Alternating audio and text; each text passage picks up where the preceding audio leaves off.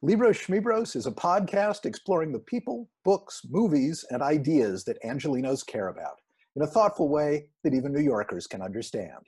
We're coming to you from Libros Schmebros, our nonprofit bilingual lending library in Boyle Heights, on the west coast of the country and the east bank of the mighty Los Angeles River. I'm David Kipen. I am among teaching at UCLA and um, uh, um, editorializing on behalf of a new federal writers project.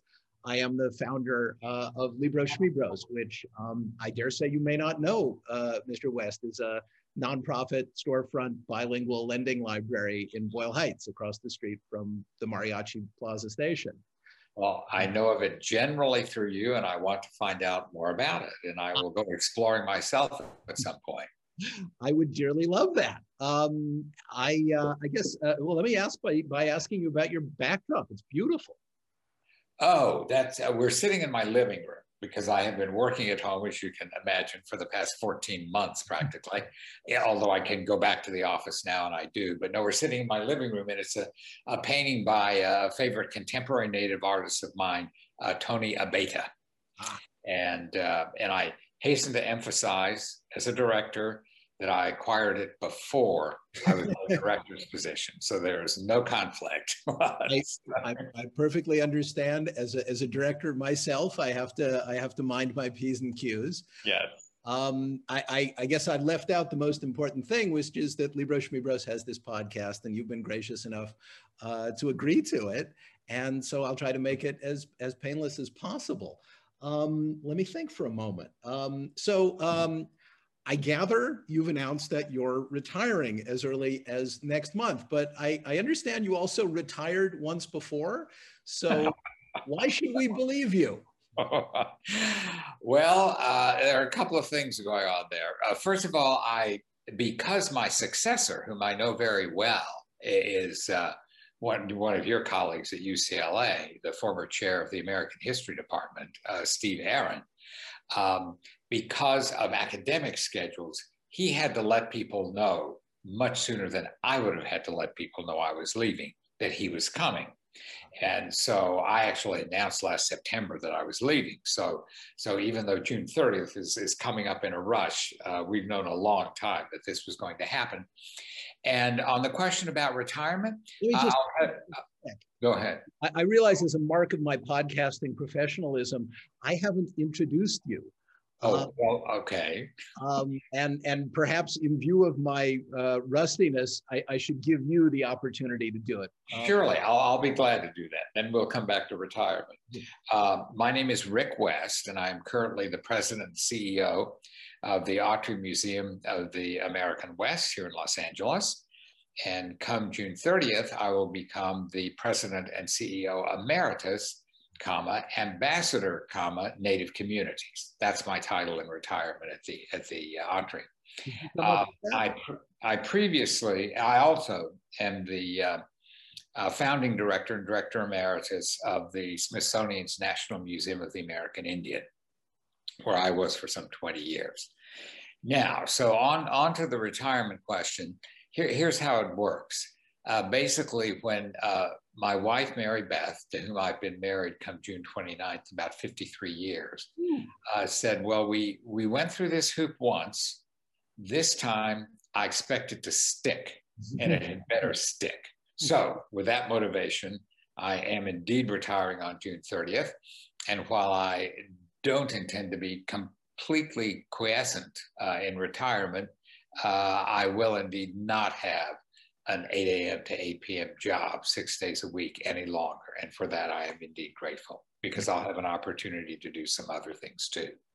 So it will stick, I promise you, David.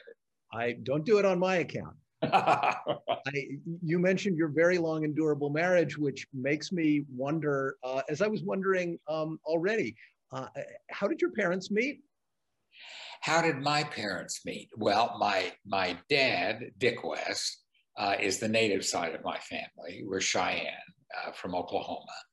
And my mother uh, was non native, and they met at a small uh, junior college which had been a former Indian mission school in Oklahoma called Bacone College.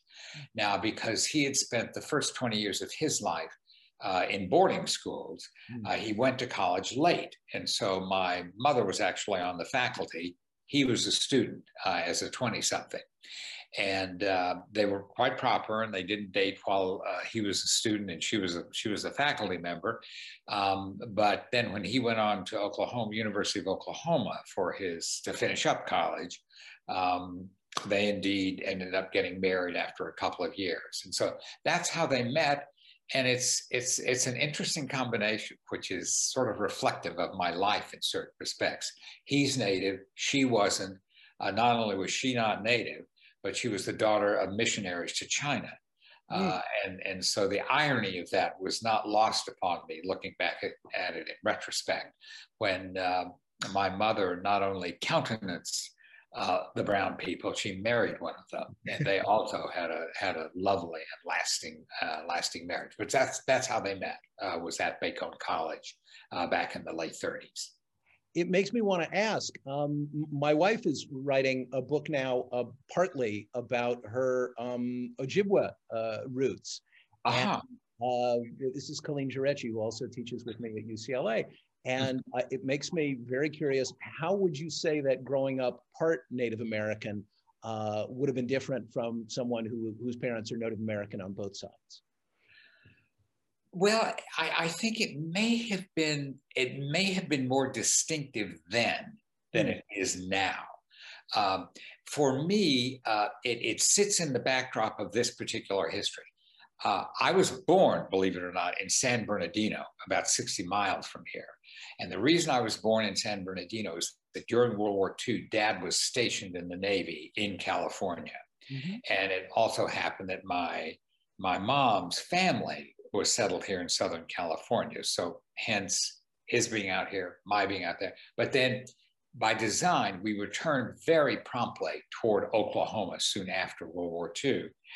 And uh, so the setting we were in was essentially more native than non native. In other words, we were back in Oklahoma amongst our friends and relatives from Cheyenne country, which is in western Oklahoma, even though Bacone is in eastern Oklahoma. And the college where I was raised was at the time I was there, probably about 90% in native in student body. Hmm. And, and so it was very much a, a, a native surround. Was I aware uh, that I was a breed, a half breed? Well, yes, because I look like one. Uh, my brother does not. My brother looks much more native than I do. Mm-hmm. Although those who are native can usually pick me out for being native. We won't go into exactly how, but that's they they, they can. Um, so it was uh, it was never an issue uh, hmm. as I as I was growing up. There was more sensitivity then, I believe, to those who were not full bloods than there is now simply because the blood has become increasingly diluted as we go forward. In my tribe, for example, the CNAs in, in Oklahoma are now considering reducing the blood quantum requirement to one eighth um, instead of one quarter. Uh, and so it's possible that you know our, our kids actually will will have the opportunity to enroll too, which I would like because they have both sat quite close uh, to the Native community and to Cheyenne country in Oklahoma. What does that uh, proposed change from one quarter to one eighth reflect? Uh, I think it reflects the fact that there is um, there is blood dilution, if you will, yeah, uh, and the fact that that was not that was not our doing. Mm. Blood quantums are really an instrument of colonialism, if you will. In other words, they were established by the Department of the Interior, not by the Cheyennes, even though the Cheyenne, um, you know, very well, they, they, they just want to make sure that they don't lose community simply because those who do have cultural connections with the tribe uh, do not have the ability to actually be formally a part of the community and be a citizen, if you will, of Cheyenne Arapaho. Got it. And um, I, I, gather you came back to California for your college years. Is that right? I did, and that was really because I, uh, my mother went to the University of Redlands, and I went to the University of Redlands, and my brother went to the University of Redlands. Um, so it was, it was.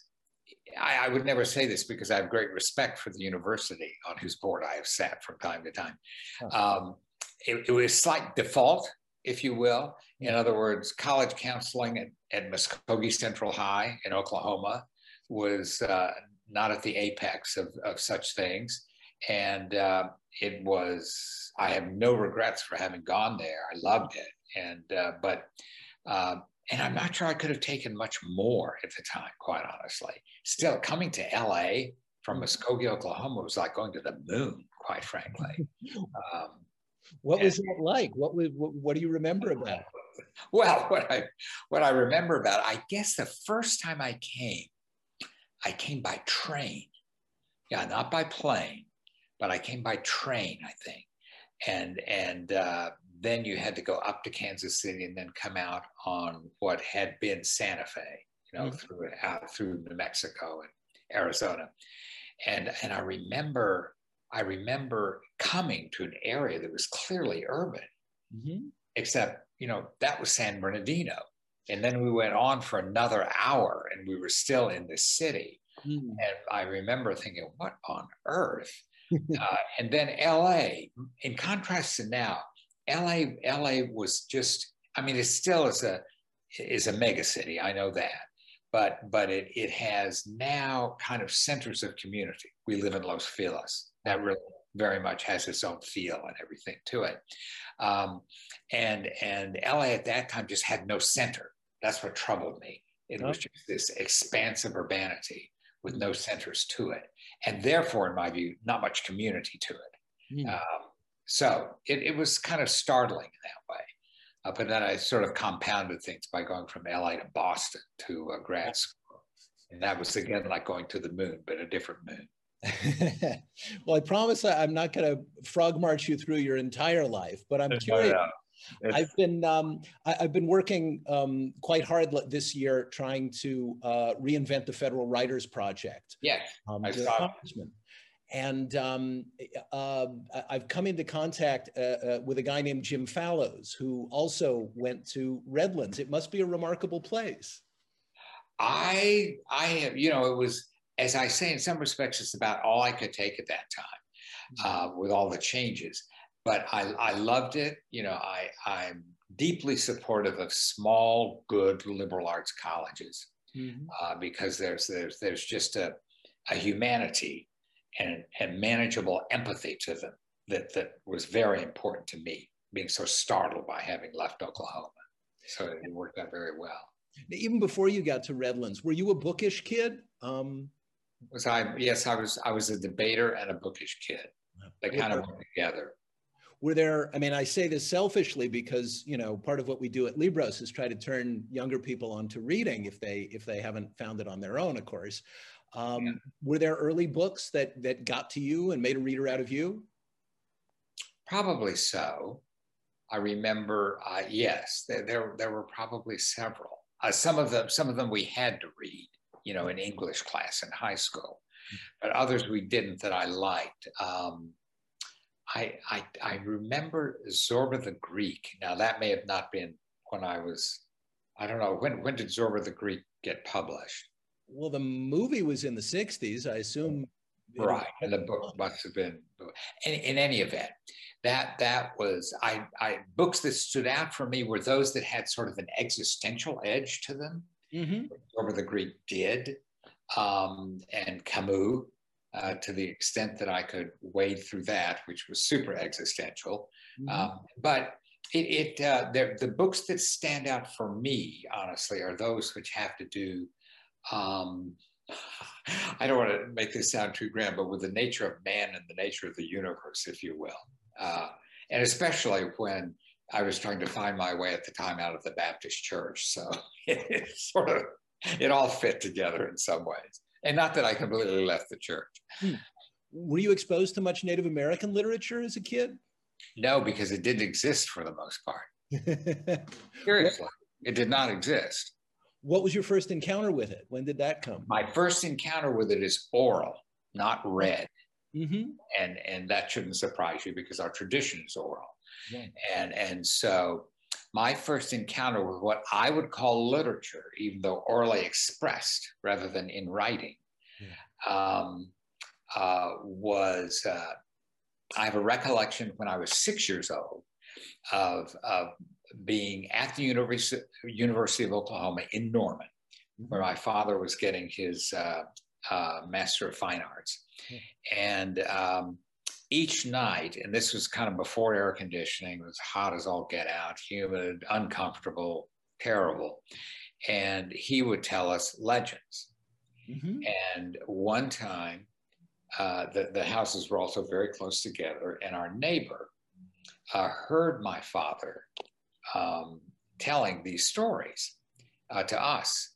And so she proposed to him the idea. And so this is also one of the first books that I read mm-hmm. um, called Tales of the Cheyenne, mm-hmm. which my father illustrated oh. uh, for her. And she happened to work for the University of Oklahoma Press. So that's how all of that got put together rather quickly. Um, so, you know, that was, it's an interesting question you ask because, because at that time, um, authors, native authors, uh, this it was storytelling. Yeah. But it was storytelling in oral form, not necessarily printed form. Mm-hmm. It is only sort of, I would say, with probably into the 70s and mm-hmm. late 70s, 80s, that there began to be a raft of very good people who who wrote.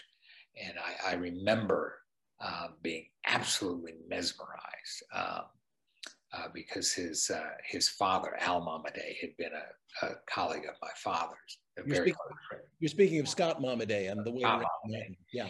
And so they had something which had a very ambitious title. It was called the Convocation of American Indian Scholars. And I hmm. was a struggling first year student in law school at Stanford. I did not really, really consider myself entitled to be in a convocation of American Indian scholars, but I was there nonetheless. And this is just as House Made of Dawn was coming out. Yeah. So he, he read it to us.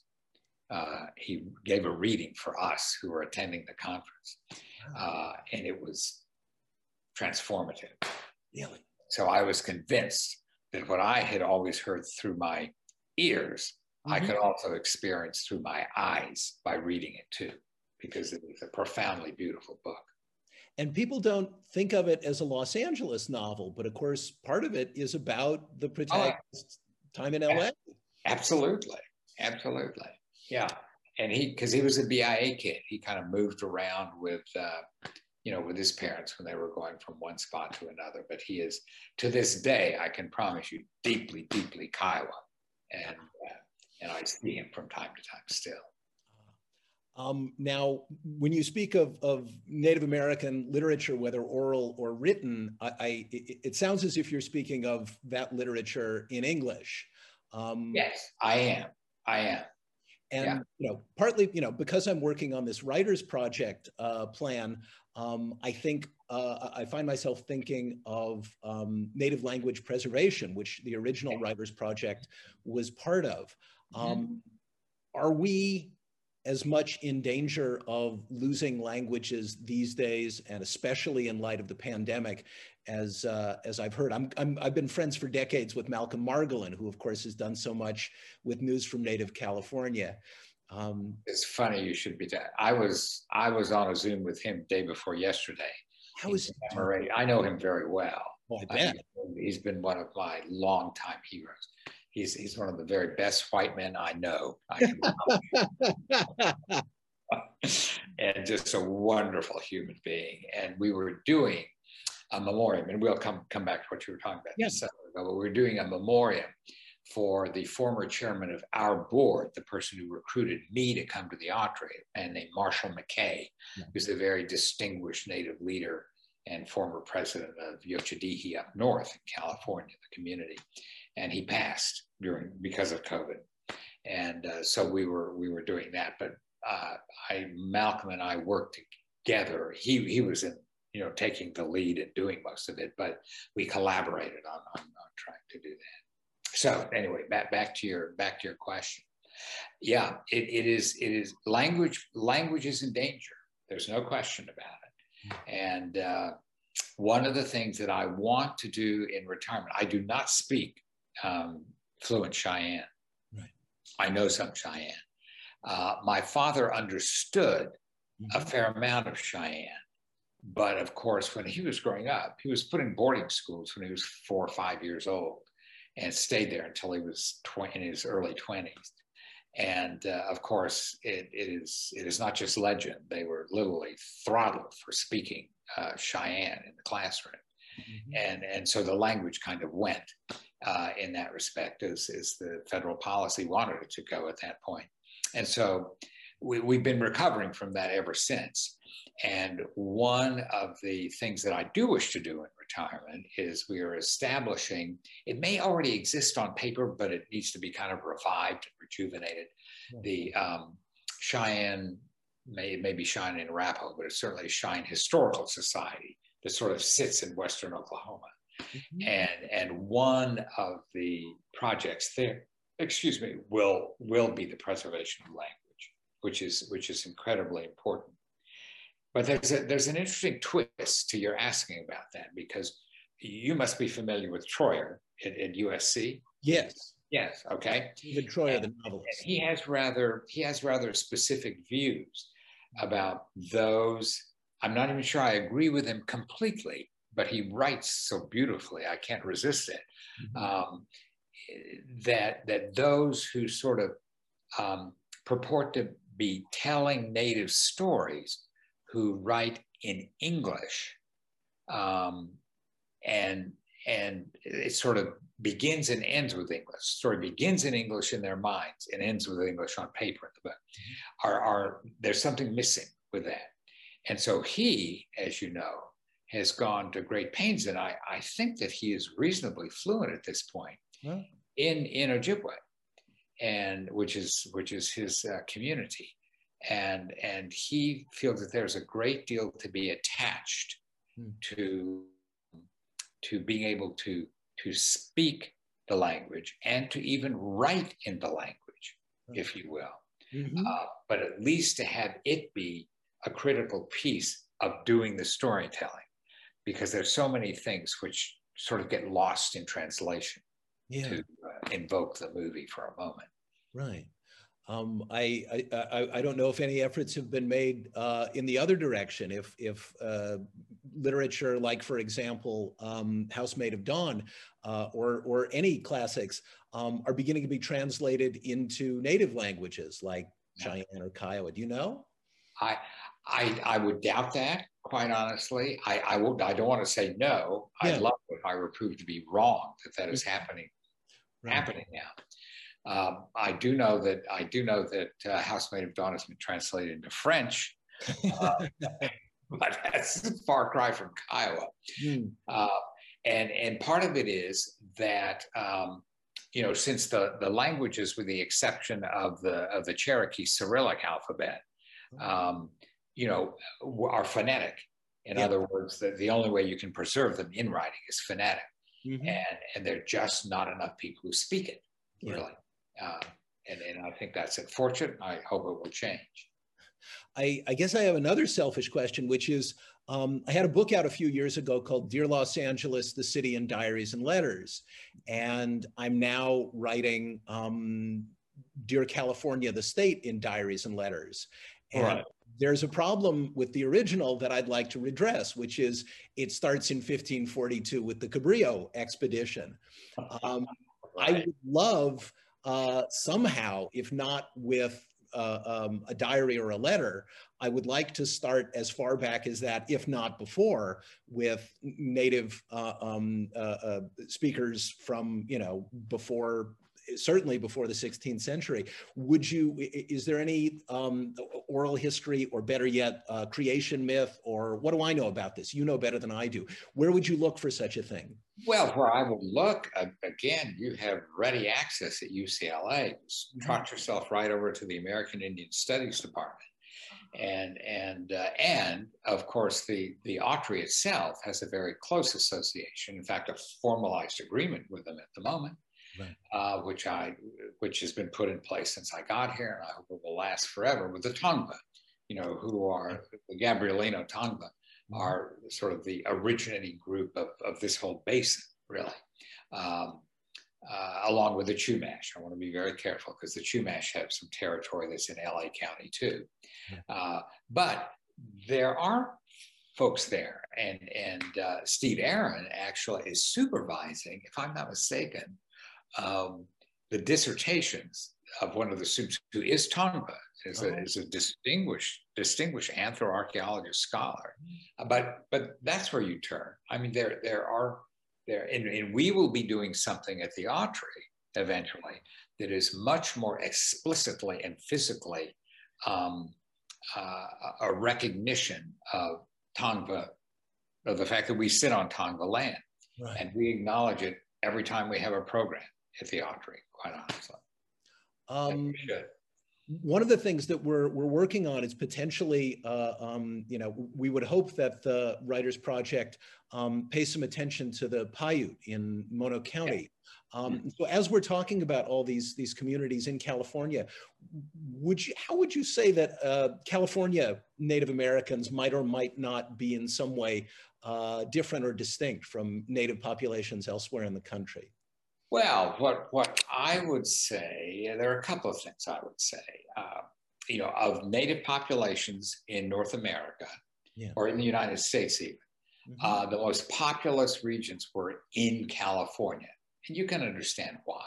An abundance of natural resources, mild climates, surplus economies, uh, et cetera, et cetera, all were there, mm-hmm. and and uh, the un- unfortunately the flip side of that coin is even as among native people, hmm. honestly, and, yeah. and you know, we Cheyennes did not do so terribly well by the by the Seventh Cavalry either. Yeah. But even in comparison, mm-hmm. uh, Native peoples and communities in California were decimated in mm-hmm. some ways, far worse than any other set of Native communities in, in the United States. And they have been a long time trying to recover from that. I know when we were doing the consultations for the NMAI, which we did for a two to three year period before we designed any buildings or yeah, like put programs together. Um, we, I came, California was first on the consultation list. Really? And I did that very specifically and intentionally because they have felt left out sometimes of even their own larger Native community. Really? Um, and and it, it's just a series of awful things. I mean, the gold rush came along when it did.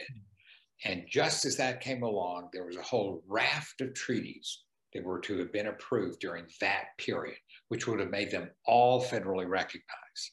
Instead, it didn't happen.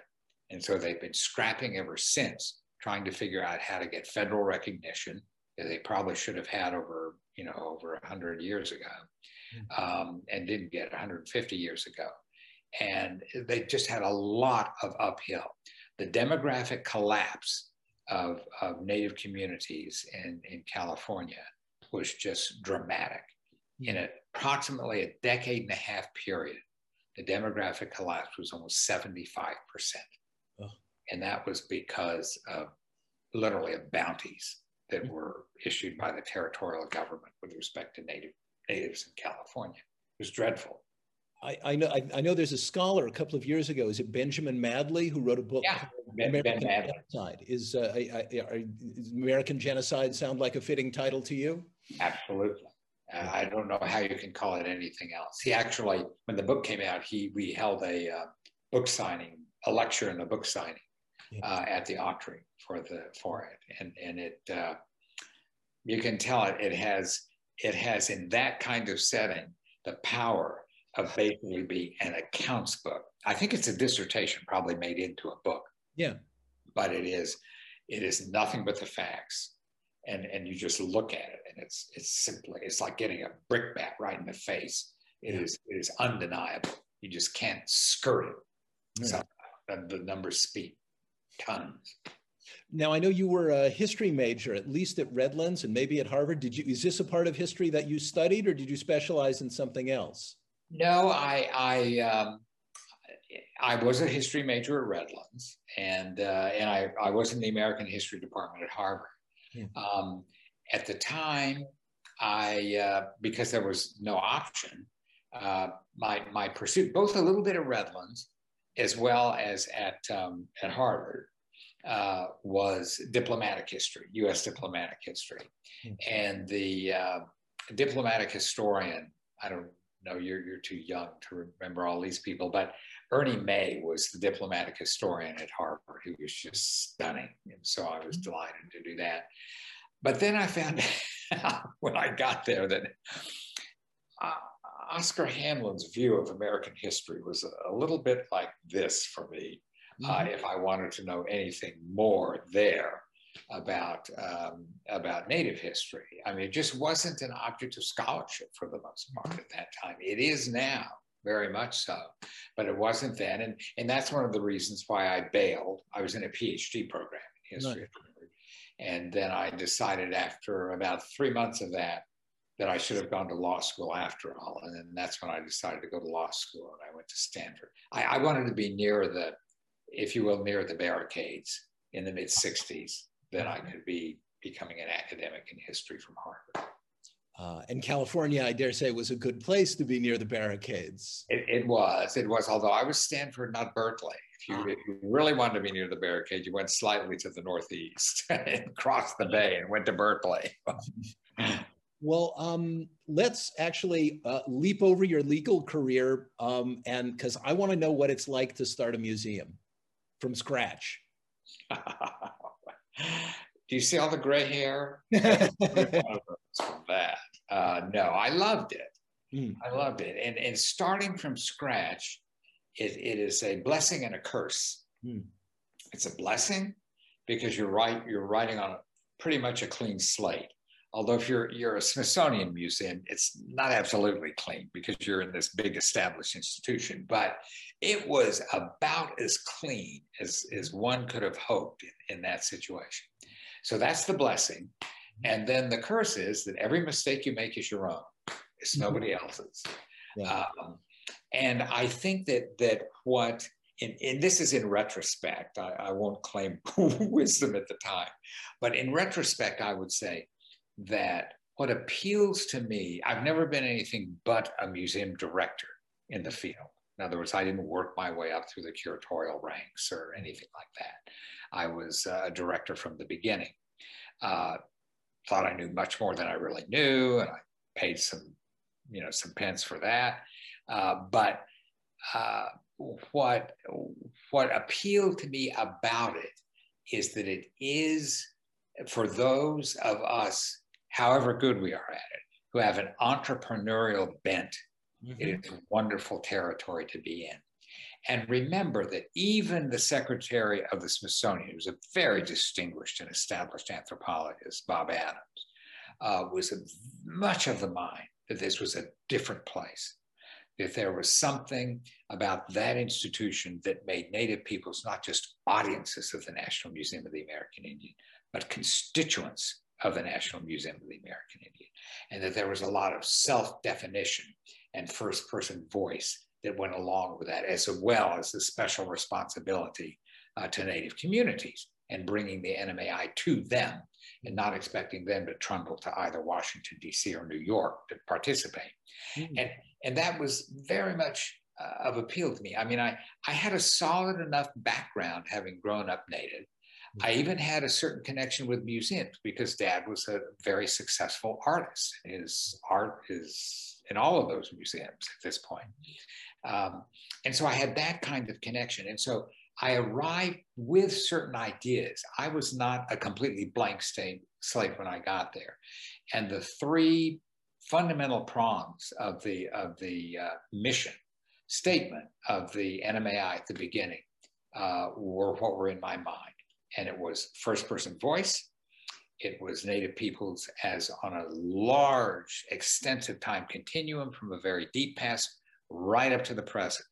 No ethnographic remnants here. Nobody falling off the stage of history. We're right here. And then finally, that we had a responsibility to um, give back or associate with in very collaborative and profound ways with living Native communities. And those were the those were the three things that that uh, the institution went after during my tenure as director. And when you say first person, you mean, and here again we go back to the Writers Project, you mean uh, uh, reliant uh, to, to, a great degree on oral history, or uh, what do you mean by that? Well, I mean, I mean native viewpoint.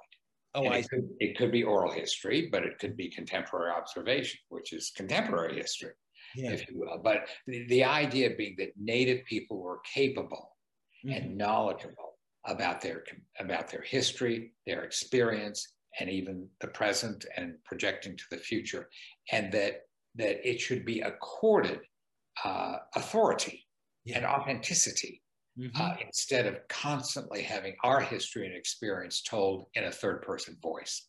Now, it was not a new exclusivity. It's not that I wanted to get rid of that. I just wanted, it's that I wanted more inclusion. It's not that I wanted exclusivity for native first person voice, but I really did feel that it should be an authoritative part of the interpretive and representational mix at the NMAI. Well, I mean, as someone who spent five years in Washington from 2005 to 10 as director of literature at the NEA, I'm here to say that you you succeeded uh, uh, amazingly well. I used to, I mean, I have no native background, um, but I, I, went several times and and found it thrilling. Do you go back? Do you go back uh, uh, to to make to to see how it's uh, you know uh, held kept faith with your original vision? no, I I do I do. What the, the the you know the native world is very small in lots of ways. It so happens that the current director Kevin Gover is my former law partner. Um, so I mean, how, how, can you get any more incestuous than that? And and uh, no, he he's very much kept the dream alive, and and uh, so no, it, I, I honestly, if you're a founding director, you do a great kindness by simply vanishing for a while. Mm-hmm. Founding directors tend not to do that easily. I think I did reasonably well at, at doing that. But but they, they tend to hang on and they they stick around and intermeddle and they shouldn't be doing that and all of that kind of thing. And so I wanted sort of a clean break that way. Um, but you know, is it's, you know, I'm what, over a decade out of that position now. And so I do go back and I love going back. You know, I love, I love being in the place. I really do. That building on the mall is very special to me. Oh, uh, uh, uh, I, my my last word remains congratulations. It's tremendous. now, I guess you were in less danger than most uh, directors, especially founding directors who, who, who, leave because you had a new institution um, before long. You, you weren't starting a museum, but you were, I don't know, restarting a museum at the Autry? Well, that was the idea. The idea was that it was, it was, uh, I knew the Autry very well, partly through my association earlier with the Autry when the Southwest Museum of the American Indian had been merged into the Autry. And at that time, John John Gray, and we kidded, we kidded each other about just switching chairs. I came to the Autry as his not immediate successor, but one of his successors, and he went to the Smithsonian as the director of the National Museum of American History. Um, and we just sort of changed seats around. Uh, but it, it was, uh, so I had a connection. I had a connection here to begin with. And there, but there is an, an intellectual and a museological point about the Autry compared even to the NMAI, which is of great interest to me. And that was the reason that I finally did it.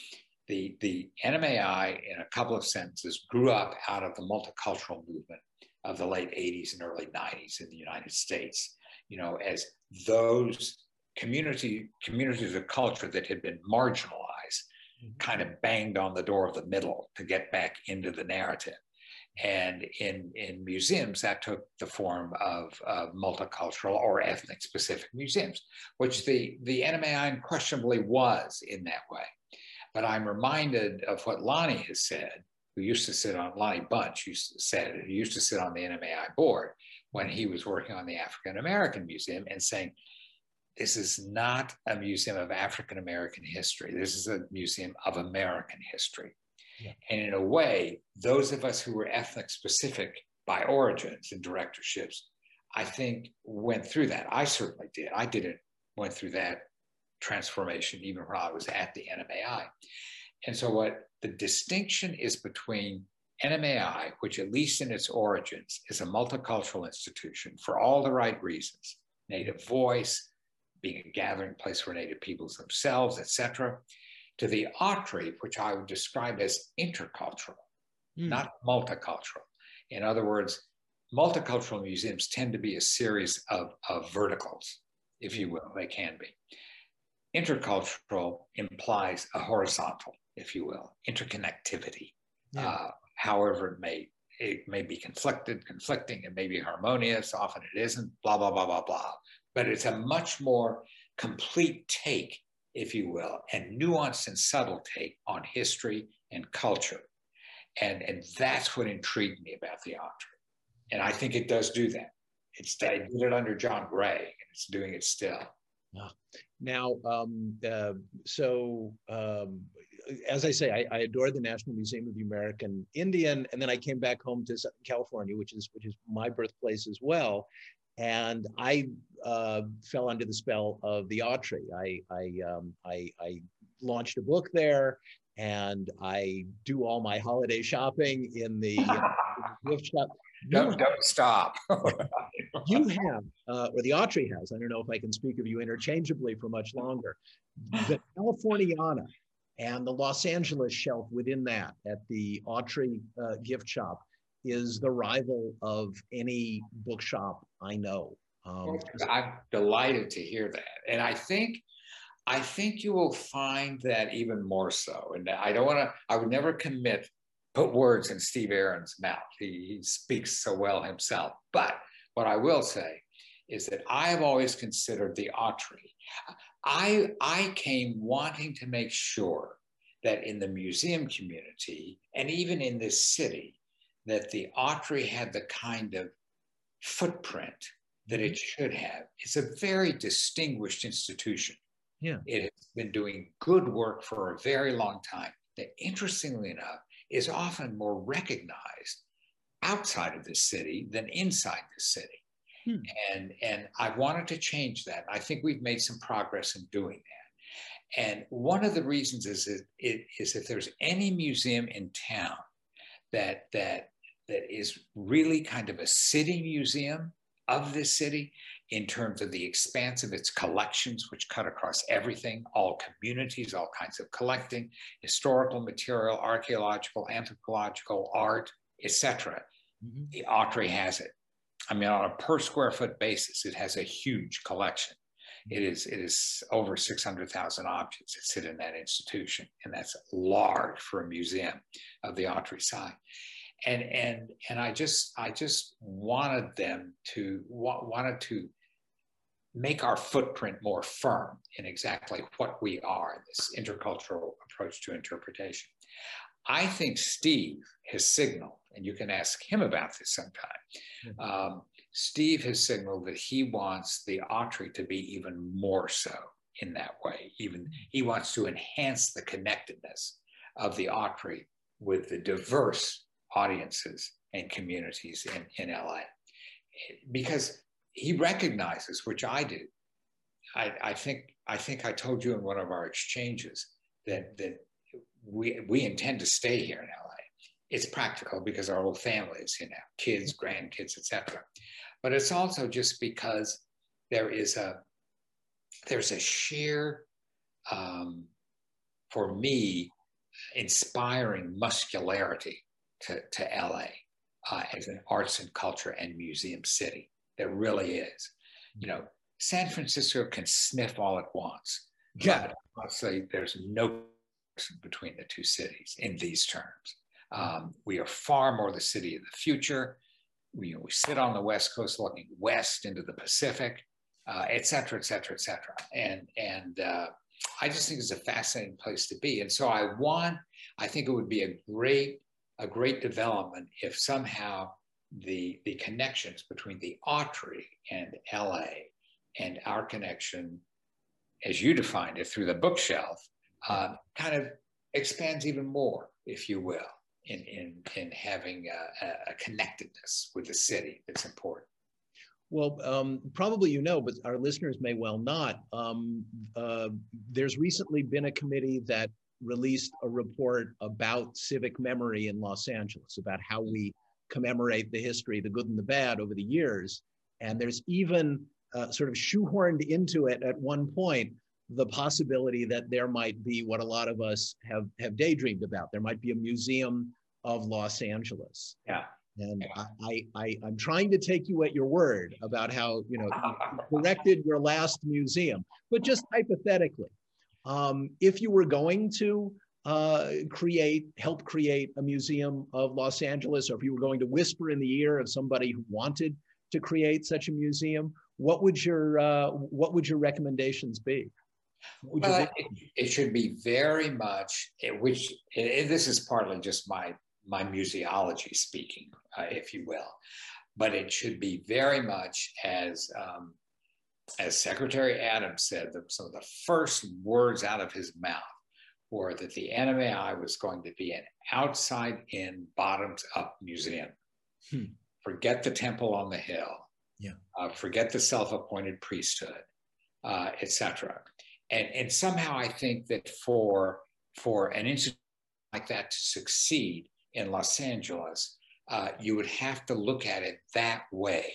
Mm-hmm. It, it, it, would need very much to be a bottoms up, outside in kind of institution that had that had not sort of formalized and and and uh, correct community connection, but sort of a working on a daily basis connection with the community and what is going on here. Believe me, in terms of history, the ties of that to present issues, etc. It, it's just unbelievable what sits in this city. So I would say that as as an approach, it would have to be organized in a way which honored that ethic of how you how you build institutions called museums in a city like Los Angeles if you wanted it to succeed. Well, uh, to some extent, still and maybe always, Los Angeles is the enormous uh, place uh, that you first encountered taking the train in from San Bernardino to Union Station. Right. Um, where would you put such an institution in the vast expanse of LA that would make it feel as if it belonged to the whole place? Well, I, I think that I, what, you, you, you'd look at it, I think, in two ways, if I were thinking that. I think it should be in LA, and I mean in the downtown part of LA. Really? Yeah.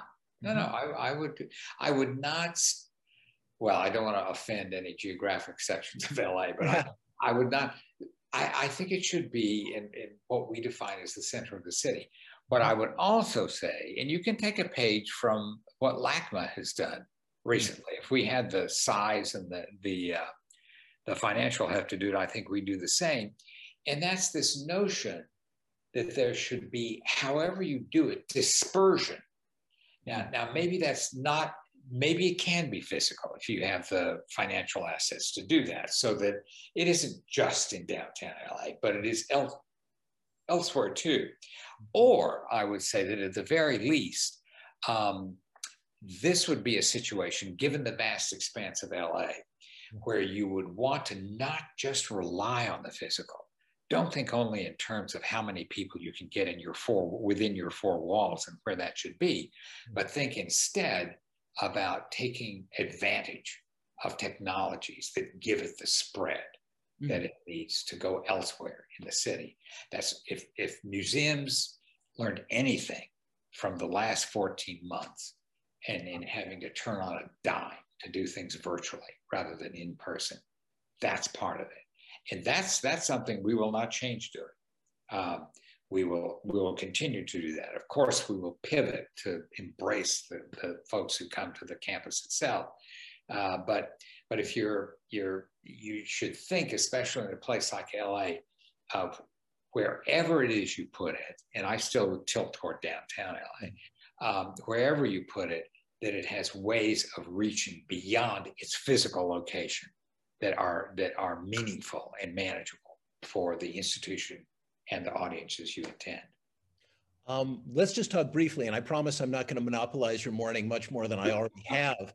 Um, let's talk about exhibits. Are there exhibits coming up at the Autry that you're that will you know uh, you know open after your tenure that you're looking forward to? Ones at the Autry over your tenure that you've been especially proud of, and you know if you were what would the what should the and and and exhibits that you never that you always wanted to do and never could and maybe could find their way into an eventual museum of Los Angeles. Oh, that's uh, we're not going to deal with that in the next few minutes, so I won't even try. So, but I would say, uh, first of all, ones that I have particularly appreciated or, or am particularly proud of, and and let me preface it all by saying that that I I I think museums should live by other than only their exhibits. I know that's our medium, that's our genre, if you will, that people associate with museums. But program, programming is much more diverse than that now, and it should be. And really, if you're trying to engage publics, um, then you need to be able to diversify your program, programming accordingly too. Mm-hmm. And first of all, um, not just rely on exhibits, but even to the extent you do rely on exhibits, get other people in the room than the predictable ones that you're, uh, we love them coming too, of course, but expand the audiences. So exhibits that have had that have had a, a, a, wonderful impact for me. One is, and I can't take any credit for this because it happened really before I came in, but it didn't open until after I was here. And that is Art of the West, you know, the, the core art exhibit, um, which uh, I happened to go through just the other day. Uh, and even those who have seen it, come back and see it again. There's lots of new material in it, even though it's a core exhibit that is just, uh, it blows your eyes out. Mm-hmm. Um, exhibit that I, exhibits that I felt especially close to, uh, one would have to be La Raza. Yeah. Uh, and, and that was just, that was just a, it was a stunning success and it was a moving success. Mm-hmm. I remember going into it the first weekend it opened to the public this is just so people know, this is the exhibit of the great uh, Chicano uh, newspaper.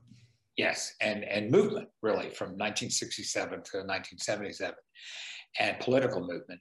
And uh, I often will go into an exhibit, not with a sack over my head, literally, but, but basically in disguise, just sort of walking around, seeing how people are responding, et cetera, et cetera. And uh, what I found touching, almost to the point of making me teary eyed, was it was fascinating. It was grandfathers and grandchildren. So La, La Raza definitely falls into that category and, and was was uh, so touching. So it was the grandparents who had actually participated and knew La Raza because they lived through it. And of course, that's uniquely that's uniquely LA. La Raza was here. Period. Um, the movement may have been elsewhere, but but it was really it was really right here and so it, it's important in that way. And so it was it was touching uh, in that way to me. Um, and and uh, it, it was uh, it, it just had impact on the community and it reached as the first time at any opening at any opening reception vip reception that i have seen a majority of audience that had brown faces rather than white faces and so it was meaningful in, in that way too. And, you know, that Saturday that I went in to just kind of talk to some people, see how they were doing. Um, you know, I was talking to one grandfather who had brought his granddaughter. They'd come three hours on a bus from South Los Angeles to, to get up there. So it was just, it was important. And, and so then what I would say is the other complexity is entirely, entirely external. And that has to do by reference, literally and as metaphor to the past 14 months COVID, BLM. The fact is that there are externalities um, that museums have always kept as sort of externalities, if you will, that no longer can be that. We are not immune, nor should we be, from those kinds of considerations. So museums at this point are very much in the mode of figuring out how they deal with those complexities. And that has to do with two things. It has to do with how they operate internally and, and looking at questions of equity, equitable treatment, inclusion, etc. And it has to do with the impact of those very same considerations on what they're engaged in conversation with the public about. Uh, and and so it's that's a that's a complicated ball of wax, and again, it calls for rather a great deal of complexity on the part of the director. Yeah, I mean, I wonder if you, as uh, the director of the museums that you have directed, especially um, the uh, the Autry Museum, where you know, which was originally, I guess, jokingly referred to as the Museum of Cowboys and Indians, in mm-hmm. reconciling those two halves, the cowboys and the Indians, the people who you know felt very invested in one or the other. Mm-hmm. Um, you may have had a certain early uh, uh, harbinger of you know some of some related issues that um, you know other museums got around to to coping with later. Um, how did you go about that? Well, I, I think that, that that's probably true. Uh, what I will say is that at the time I was trying to cope with that, lots of people were beginning to try to cope with that because there was a crystallization, if you will, of some of those kinds of issues that appeared in the past 14 months or so. But it's been going on for the better part of a generation in terms of how museums deal with that. And I always considered that that literalism of cowboys versus Indians as almost less substantive than it was metaphorical. In hmm. other words, a museum that purports to be intercultural and is talking about getting at the interstices, which are often the most interesting areas of American history, hmm. because that's where the untold stories or the more difficult stories lie for the most part. Um, that's you know that that's the complexity of it all. And it's not just cowboys versus indians. If you look at los angeles it is white people non-white people chicanos chicanas latinx native people chinese americans japanese americans. You write it out. You can you can hardly try to write it out without missing somebody. There's immense complexity in cultural communities here in LA. And the, the Autry actually feels that it should do perhaps a better job yeah. um, of getting beyond the literalism uh, and even the metaphor of cowboys versus Indians. We need to encompass, in some respects, the entirety of the cultural um, milieu of, of Los Angeles.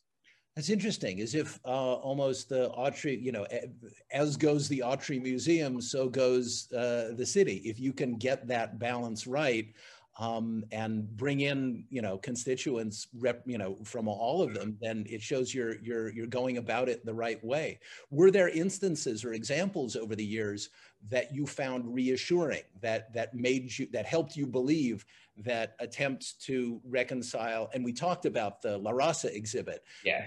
um, specific yeah. instances where you felt as if you were making headway in somehow uh, building bridges between you know the the the you know the the late middle aged guys with the big belt buckles who would come to the Autry and you know the the you know descendants of native peoples who you know might have been actively interested and at the same time rather wary I, I, think yes, you, you've picked the most obvious example, but it's not the only one. But just to focus on La Raza for a moment, uh, that was definitely a huge step, I mm. think, in, in that way, and an obvious one.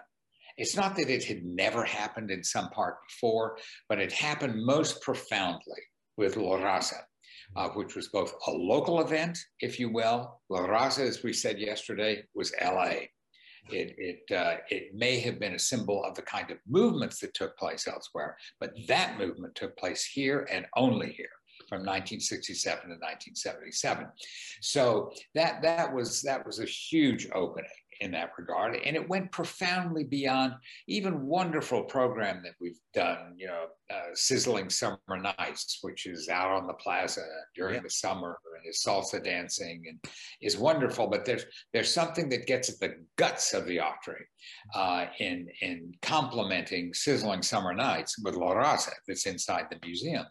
And a couple of other examples I think are really very important. Two of the my favorite contemporary art exhibitions have been Harry Fonseca's exhibition, and that was that was quite quite a quite a step forward. For listeners who may not know that, just a, a quick thumbnail description of Harry Harry's He's work. a contemporary native artist, a Californian. Yeah. Uh, whom, as I remember, introduced himself when he met me the first time, which was years and years ago, Unfortunately, he's not a, among us anymore. He died uh, younger, quite honestly. Uh, but he, he said, uh, Hi, I'm Harry Fonseca. I'm native, I'm Portuguese, I'm Hawaiian, and I'm white. Mm-hmm. And, and somehow his coupling and, and developing his own sensibilities about identity did encompass all of that. He was open to it all. But what that exhibit showed is not only what a prominent contemporary Native artist he was, and he was, he's one of my favorites actually, but true to what I said yesterday, there's never much distance between Native artistic expression and life experience lived. Hmm. In other words, they, they meet and you see that in the art. And so that exhibit had much to do um, with not only revealing the personal side of Harry, uh, which is what artists sometimes do do, but also the communal side of Harry. In other words, it was his engagement as a Native person and a member of a Native collective um, with the rest of the world. And it was everything from um, talking about and spoofing at the American dream and what it did and didn't mean in Indian country, as well as the fact that at a later age he came out as gay and uh, as a member of the of the gay community, probably from the late '80s on, something like that. Uh, it was a very important part of his experience, and it's even important as an experience vis-a-vis being at the same time uh, a part of a native community. And so it's those those kinds of that kind of cultural cross rough, mm-hmm. I think that the Autry should try to get at and does get at quite beautifully many times, as far as I'm concerned.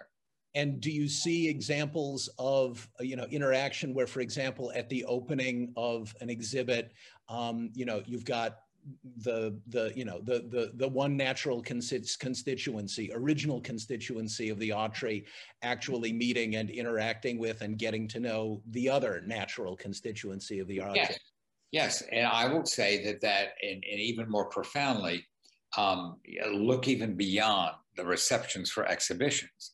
The fact is that our staff is far more that way now than it was when i arrived we have Joe Horse Capture, one of the most distinguished Native curators in the country, who sits as the vice president of Native Collections. Um, we have uh, we have re recruited others, um, brilliant younger curators who have come from elsewhere, and also our, our, our people of color who are now on our staff. So that's part of it. Yeah. And then I've got to give credit to the um, board of trustees itself at the, at the present time, the Board of Trustees, which has about 42 members or so, um, has uh, bet- between five and 10, probably about seven or eight, uh, who are either native or, or Latin, Latinx. Hmm. And, and so that's important too. And Dave Cartwright, the current chairman of the board, has hmm. embarked rather diligently, intentionally and with very specific focus on diversifying the board too. So my point is, when you're transforming an institution, um, it is not just the audiences. It mm-hmm. is the audiences, but you have to sort of do that from within mm-hmm. because that's when you guarantee that the audiences begin seeing themselves in the institution. Mm, and each other. Yes. Um, Wow. Uh, well, just to bring it all back full circle, because we are Libro Schmibros, and uh, and I am actively, you know, interested, uh, to say the least, in reading. The the reason, you know, the pretext for this interview, not that it wouldn't have been delightful to talk to you uh, on general principles, is that the LA Department of Cultural Affairs. Uh, has been running a program that I helped midwife when I was there as director of literature, called The mm-hmm. Big Read. It's administered by a great outfit called Arts Midwest and mm-hmm. the book we're reading is Love Medicine by Louise Erdrich. Um, I've read that too. I dare say you have. Who is Ojibwe? What do you, right. what do you think of it? I've, I've read. I read the entire trilogy. really? so, really? So it's linked with two others. I yeah. know. Uh, no, what, I think. I think that that's very important, and I, I've known Louise Erdrich personally, as well as her uh, late husband uh, uh, for a long time, and uh, it is it is it is uh, it is storytelling that is also narrative. In other words, it is not only an insight into Native experience in life, but it is important in the reconstruction of a different narrative about Native people and their place in the American social fabric and cultural history. Uh, and so I, uh, i was wondering because you told me that was the case, but I didn't know what book it was. Mm-hmm. Uh, and that it's love medicine is comforting to me. And it's one that, that I read long ago, actually. Um, but, but I think that that's important. And what I would say is this that there are not only a number of fiction writers. Yeah. Although it's, it's, it's historical fiction, if you will. In other words, it, it is it is it is wonderfully interesting and engaging to read, but it is reflective of, of, of real times and real events and social movements and cultural dislocation and loca- relocation and that kind of thing in history. Um, but there, there's just an abundance. Louise was one of the very first, but you could probably tick off another half dozen or dozen um, with, with little effort who are currently um, moving into, into just wonderful fiction too. As well, I would say, and I'm, I'm sorry, the name is not on the end of my on end of my tongue at the moment, but my wife's uh, book club has just finished um, a, a, piece of nonfiction by a native author, Potawatomi, named Kimmerer, K I M M E R E R, hmm. uh, which is absolutely stunning, according to my wife, and is on my post retirement book list, probably number one that I will be, I will be reading. So um, I, lo- I look forward to that. Well, let's hear your efforts at doing this too. Oh, well, thanks. Um, uh, certainly, the LA Cultural Affairs Department is, is, shouldering the lion's share. I just get to talk to interesting sure. people for it. Uh, and, and let's hear it for book clubs. I mean, in a way, the Big Read is a great big citywide book club. And also, I belong to one uh, run by Stephanie Pincetl, who gave me the great idea of talking to you, the great uh, environmental oh, research right. yeah. at, uh, at UCLA. Um, yeah. I know Stephanie very well. wonderful. If I if you'd had books like that as a kid, as opposed to you know the the the primarily or in addition to the primarily oral storytelling uh, that you talked about at the at the top, um, would your upbringing do you think have been different? Oh, it would have been immensely helpful. That was a surround that we simply didn't have then. It didn't exist. And really, what you did have, it's not that you didn't have fiction. Um, but it now sits in book collections because it's sort of irrelevant to the present. Um, and uh, we've moved on from that. Yeah. But no, there's an explosion mm-hmm. of, of native author driven fiction and nonfiction that is terribly important now. And it's, it's reflective really of, of what's happening with your, with your book club and what you're trying to do and what the Autry is trying to do um, you can see it springing up in any any number of different areas where this effort to connect more directly with native viewpoint, whether it's in the form of dazzling fiction yeah. or presentations at the Autry and exhibits or programs uh, that speak a first person voice. In mm-hmm. other words, it's reflective of, of experience that is grounded in the native community, not about them, but yeah. of them and and that's different. That's a very different kind of tale to tell. Yeah, you never quite got that from Louis L'Amour, did you? no. no, in fact, I'm I'm not quite sure we even began to. Uh, it was just different, and I don't I don't uh, I don't belittle those efforts, but it was it was a view from outside, and that's that's why I think it is so important to invoke first person voice wherever we are, whether it's in the nonfiction telling of history, um, exhibits in museums, programs in museums, books that you're suggesting be read on a citywide basis in Los Angeles. Uh, it's all the same. It's under the same umbrella, as far as I'm concerned. Wow. Well, you have you have intermittently begun to convince me that you are in fact uh, going to, for lack of a better word, retire at least from museum management. Yeah. Um, it, I, you know, you, have already got your reading list, which is, of course, you know, uh, Exhibit A. Uh, what else do you hope to achieve? Uh, this this will be the final question. What what else are you hoping to squeeze in? Sure. retirement? Well, what, what I what I've tried to do is is I do believe in the in the concept of institution building, and that that shows up in my career as a director in particular. I even it came to me even when I was practicing law actively rather than running a museum. But let's stick with museums for a moment, and that is that that I I, I really believe a that um, in concept and theory museums can be influencers. Okay, especially when it comes to Native people, because so much of our stuff sits in them right now, and and so I, I've always wanted to be in a position that is my contribution. I will tell you that my, my good friend, the former, the late uh, director of the uh, National Museum of American History, Roger Kennedy, who was a mentor of mine even before I became a museum director and a distinguished author himself, you know, once said, well, why don't you, I, I want you to write more. I want to, I want to see, well, I spoke a lot and, and some of that indeed was published. Um, but what I focused on was I I want to be involved if I can in constructing and helping to put together institutions that outlast me for a long time that contribute to this kind of reformation and transformation of, of, of natives and the, and, and the place of natives uh, in American society. And the fact is, the National Museum of, of the American Indian will be sitting there long after I'm gone, and even probably after you're gone. Um, and and it, it is an institution that I hope will continue to live. So that's what I focused on.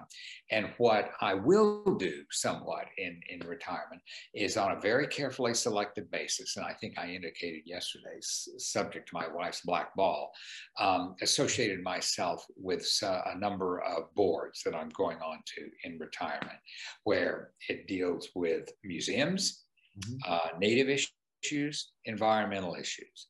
And there, again, I'm kind of focused on what those organizations, which are all philanthropic or academic in one way or another, um, how they influence public society and how they contribute to the strengthening of institutions that we would, that at least I think you and I would like to see become stronger in American society. You could always influence society by writing a book. Well, and I, I haven't ruled that out. Mm-hmm. Um, uh, people keep talking to me about memoirs, but to me that seems personally slightly presumptuous at this point. So I'll, I'll figure that out but but I I do love to write. There's no question, and I did it for a living as a lawyer, obviously, because I was an appellate litigator and I wrote all the time. Um, but I'd like to write something else too. Well, so, well. Right. I, look, look forward to your your visits to Libros as soon as possible, and ultimately, perhaps, to bring us a book of your own to shelve. Okay. We've been talking uh, uh, with Rick West, the founding uh, uh, uh, head of the National Museum of the American Indian on the Mall in Washington, D.C., and more recently, the head of the Autry Museum, and imminently um, any number of things because his talents are, are limitless. Um, thank you very much, Mr. West, for bearing with us and and and sharing so much of your experience. And um, it feels it feels presumptuous of me to say good luck, but um, I, I, I rely upon you to attract only the best of luck as you've done so far. Well, thank thank you very much. I've enjoyed spending the time with you, and best wishes on your your uh, very important and worthy efforts uh, here in Los Angeles. Well, thank you very much. Help out any way I can. So take care. You bet. You bet. Uh, come see us soon, and and we'll try our best to live up to that. So long, Mr. West. All right. Bye bye. So ends another episode of Libros Schmibros, recorded at the bilingual nonprofit Libros Schmibros Lending Library in Boyle Heights. By all means, follow us online in all the old familiar places or email us via info at libroschmibros.org. By the way, we couldn't do this podcast without the whole Libros team Cuauhtemoc, Colleen, Diana, and Alberto. And all of them would kill me if I didn't add this please consider visiting libroschmibros.org, hitting the donut button, the donate button, and giving us a gift. We put good free books into people's hands five days a week here at Libros, right across from Mariachi Plaza, up in the old Boyle Hotel. I'm David Kipen, and there'll always be a free book for you and thousands more to borrow here at Libro Schmibros.